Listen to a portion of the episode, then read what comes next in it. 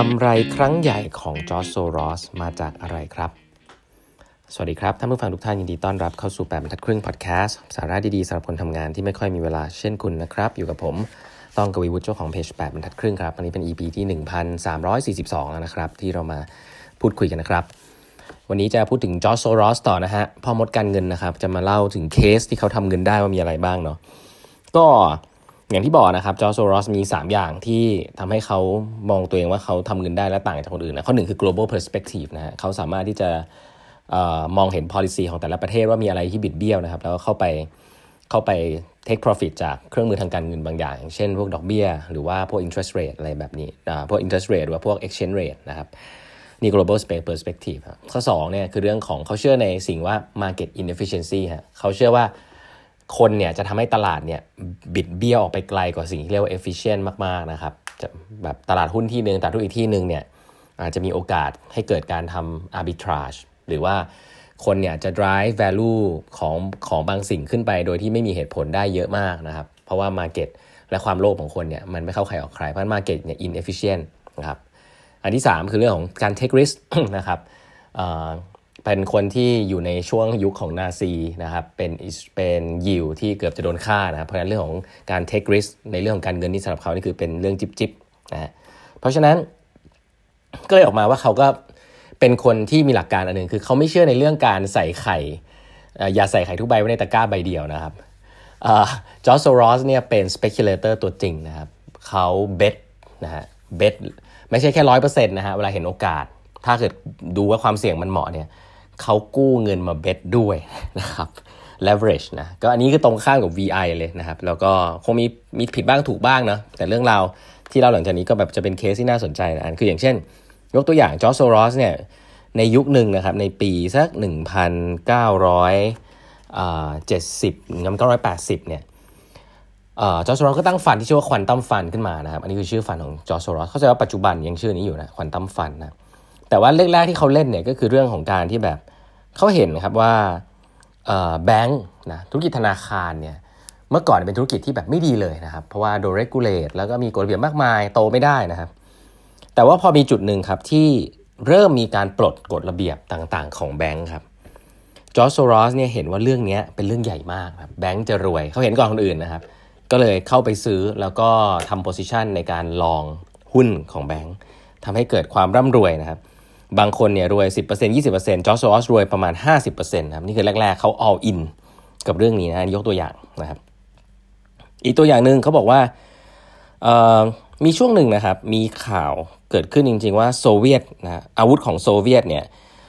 โดยถูกนำไปใช้ในอียิปต์เนี่ยมีคุณภาพสูงมากนะครับอาวุธของโซเวียต แล้วก็มีคนพูดถึงอาวุธโซเวียตเยอะมากนะจอร์จโซรอสเนี่ยเชื่อนะครับว่าสิ่งนี้ จะทำให้เพนตากอนนะครับหรือว่ากระทรวงกลาโหมของอเมริกาเนี่ยไม่อยู่เฉยแน่ๆนะครับแล้วก็จะลงทุนกับบริษัทที่สร้างอาวุธของอเมริกานะครับแล้วทำให้จอร์จโซรอสเนี่ยเข้าไปซื้อบริษัท Lockheed นะครับก็คือบริษัทอาวุธทำอาวุธของบริษัทของของของอเมริกาเนี่ยตั้งแต่แรกๆครับแล้วก็เป็นอย่างนั้นจริง ๆ ครับ หลังจากนั้นเนี่ยนโยบายทางการทหารของอ อเมริกาเนี่ยก็ลงทุนเรื่องของการทหารเยอะมากนะครับ แล้วก็บริษัทที่ทำเรื่องอาวุธเนี่ยหุ้นก็ขึ้นกระฉูดเลยนะฮะจนเมื่อมีช่วงหนึ่งเนี่ยจอร์จโซรอสเนี่ยเป็นผู้ถือหุ้นใหญ่ แทบจะใหญ่ที่สุดแล้วนะฮะของบริษัท Aerospace ที่ชื่อว่า Lockheed ที่เป็น contractor ของกระทรวงกลาโหม อย่างนี้เป็นต้น คืออันนี้จะให้เห็นว่าจอร์จโซรอสเนี่ยเขาเอ่อคือมองอีกมุมหนึ่งก็คล้ายๆ VI นะคือเขาก็มองมองเห็นว่าเฮ้ยสิ่งนี้มันจะเกิดขึ้น แต่เขามองเห็นก่อนนะครับแล้วก็กล้าเสี่ยงนะแล้วทุกอันนี้ all in หมดนะครับ ก็เนี่ยก็ทำให้หุ้นขึ้นไปมากเลยอะไรแบบนี้เป็นต้นเพราะฉะนั้นอันนี้คือเรื่องของการดูบริษัท แล้วก็เบสว่าเฮ้ยนโยบายแบบนี้จะทำให้มีผลกับบริษัทนี้อย่างไร อย่างนี้เนี่ยผมดูโซลแล้วมันก็เป็น VI นิดๆนะ VI นิดๆหลักการของจอร์จโซรอสคือ invest first investigate later นะฮะอันนี้คือให้ให้บอกถึงความความเสี่ยงที่เขายอมรับได้นะครับจอร์จโซรอสพูดเองด้วยนะฮะว่าเขาที่เขาทำทั้งหมดเนี่ยทั้งหมดเนี่ยนะเขาไม่ได้ทำแล้วมีความสุขนะเขาบอกอย่างนี้นะเขาบอกว่าหลาย ๆ ครั้งเนี่ยเขาบอกว่าเขาเหมือนเป็น sick person เลย คือมีความเครียดสะสมเยอะมากนะมีความเครียดสะสมเยอะมาก เพราะว่าเเรื่องตัวเลขวิ่งขึ้นวิ่งลงเนี่ยมันไม่ใช่ว่าเขาไม่เครียดนะเขาเครียดคือเขาว่า all in นะครับ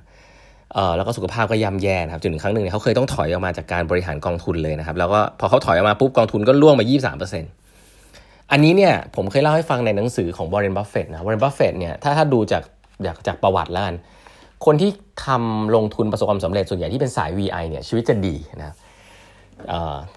แต่ว่าคนที่เป็น speculator เนี่ย speculator แบบจอร์จโซรอสเนี่ยเอาจริงๆ ถ้าเราศึกษาเนี่ยที่รวยมากๆ แบบบร r เ e นบัฟเฟตเนี่ยไม่มีนะ แต่ที่รวยประมาณหนึ่งเนี่ยมีเยอะที่ฆ่าตัวตายไปเยอะมากนะครับ ที่แบบจะรวยจะรวยแล้วก็อยู่ดีก็จนลง เพราะว่าไป take leverage ไปไปกู้เงินมาลงทุนอะไรแบบนี้เห็นโอกาสแล้วพยายามจะทำจอร์จโซรอสเนี่ยอาจจะเป็น case study ที่แบบสำเร็จอะคือทำแล้วสำเร็จ แต่คนที่ร่วงไปจากสุขภาพที่ย่ำแย่ฆ่าตัวตายอะไรเงี้ยมีเยอะมากนะครับ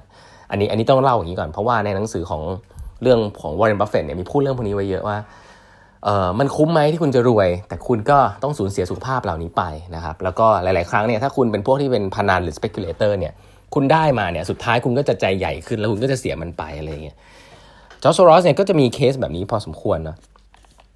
ทีนี้เดี๋ยวเล่าให้ฟังก่อนแล้วกันว่า อันนึงที่เป็นก้อนใหญ่เลยที่จอร์จโซรอสได้ไปนะครับ ก็คือหลังจากเนี้ยหลังจากที่แบบพูดเรื่องหุ้นในอเมริกาเนี่ยเขากลับมาสิ่งถึงสิ่งหนึ่งคือกลับมาเล่นสงครามค่าเงินนะครับเขาเนี่ย take ความเสี่ยงกับค่าเงินมากนะครับค่าเงินดอลลาร์เนี่ยเอาง่ายๆมีช่วงหนึ่งค่าเงินดอลลาร์เนี่ยแข็งมากนะครับคือค่าดอลลาร์แข็งมากแข็งจนแบบเอ่อรู้สึกว่าแบบเฮ้ยทำไมค่าดอลลาร์มันแข็งขนาดนี้นะครับแล้วเขาก็เริ่มเห็นว่านโยบายแบบนี้เนี่ยมันอาจจะไม่ sustain นะ ค่าเงินดอลลาร์เนี่ยแข็งเกินไปจนทำให้เริ่มมีการค้าที่ขาดดุลมากขึ้นเรื่อยๆนะครับ แล้วเขาก็เชื่อว่ารัฐบาลเนี่ยจะต้องมาแทรกแซงแน่นอนนะครับเพราะงั้นค่าเงินดอลลาร์แข็งเกินไป แล้วก็ดอกเบี้ยนะครับ ดอกเบี้ยนะครับ ดอกเบี้ยของสหรัฐอเมริกาเนี่ยอยู่ในระดับที่ค่อนข้างที่จะเริ่มสูงขึ้นเรื่อยๆนะเริ่มสูงขึ้นเรื่อยๆ ซึ่งสิ่งนี้เป็นสิ่งที่จอร์จโรสบอกว่า อืม มันดูแปลกๆนะอ่าเอางี้แล้วกันผมผมไม่ลงรายละเอียดในเชิง macroeconomics นะครับ แต่จอร์จโซรอสเนี่ยเขาบอกว่าเขาเนี่ยเอาตัวเองไปไปเหมือนกับ put himself in the shoes of Fed policy maker ครับก็คือเหมือนตอนนี้ช่วงนี้ที่แบบทางเฟดทางแบงก์แบงก์ของแบงก์ชาติของสหรัฐอเมริกาออกมาพูดว่าขึ้นดอกเบี้ยลดดอกเบี้ยอะไรเงี้ยเขาคิดว่าแบบนโยบายที่ดอกเบี้ยมันสูงอย่างเงี้ยมันไม่น่าจะอยู่ได้นานนะแล้วก็จอร์จโซรอสก็อดทนกับเรื่องนี้มากนะครับ แล้วก็เขา เขาเรียกว่ามีการประชุมนะในปี 1985 นะครับเขาเรียกว่า Plaza Accord นะเป็นการประชุมที่หลาย ๆ ประเทศนะไม่ว่าจะเป็นอังกฤษเยอรมันญี่ปุ่นนะครับแล้วก็อังกฤษเอ่อแล้วก็ฝรั่งเศสเนี่ยรวมถึงอเมริกาเนี่ยมาพูดคุยกันนะครับว่าจะต้องทำให้ดอลลาร์เนี่ยดอลลาร์หรือค่าเงินของดอลลาร์เนี่ยกลับมาสู่มีเสถียรภาพนะก็คือ push ให้ค่าเงินดอลลาร์ดอลลาร์เนี่ยต่ำลงเพราะค่าเงินดอลลาร์สูงเกินไปเนี่ยมันเป็นสิ่งที่ไม่ดีนะครับ สิ่งนี้เป็นสิ่งที่ เขาเรียกว่าอะไร เป็นสิ่งที่